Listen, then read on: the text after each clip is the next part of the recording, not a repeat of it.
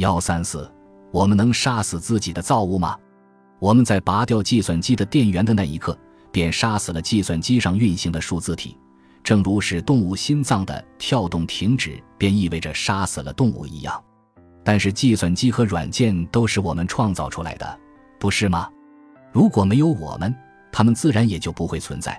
所以，我们为什么要对消灭它们的存在犹豫不决呢？当然。我们的孩子也是因为我们的存在才诞生在这个世界上，但我们没有权利杀死他们。或许权利在原则上只能适用于人类，不过很少有人能平静地接受非必要的故意虐待动物。对虐待动物无动于衷的人，必然也会对虐待人类的行为无动于衷。这样的人，我们往往会将其归类为有反社会人格的人。从很大程度上说。无论动物是不是我们创造出来的都没有关系。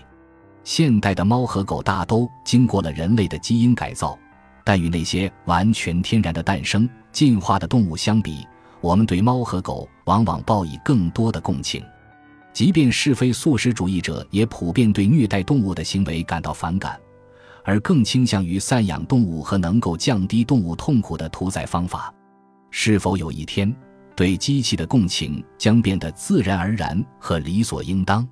你可能想不到，我们现在已经非常接近这种情况了。在第十章中，我们谈到过对于人类虐待机器人行为的研究。要进行这样的研究，首先必须确立虐待的概念，而这就需要某种程度的共情。踢易拉罐不算虐待，但如果一个小孩子踢一个机器人，就算是虐待。当今的数字机器都不具有我们所说的痛苦、屈辱和尴尬这样的感受，也没有对人类或者其他动物的共情，因此，我们或许真的可以将社会中的机器归到反社会人格的一类。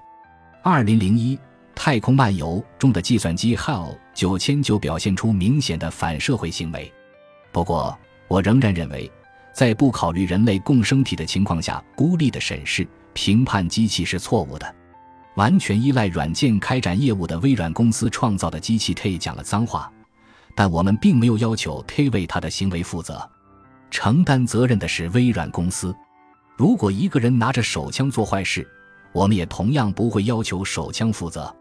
美国全国步枪协会把所有枪支犯罪的责任都归在了个人身上，但明眼人都明白。人类与枪支文化的结合才是真正的罪魁祸首。实际上，K 的无理行为也不全是微软公司的问题，教他讲脏话的推特用户也要承担一部分责任。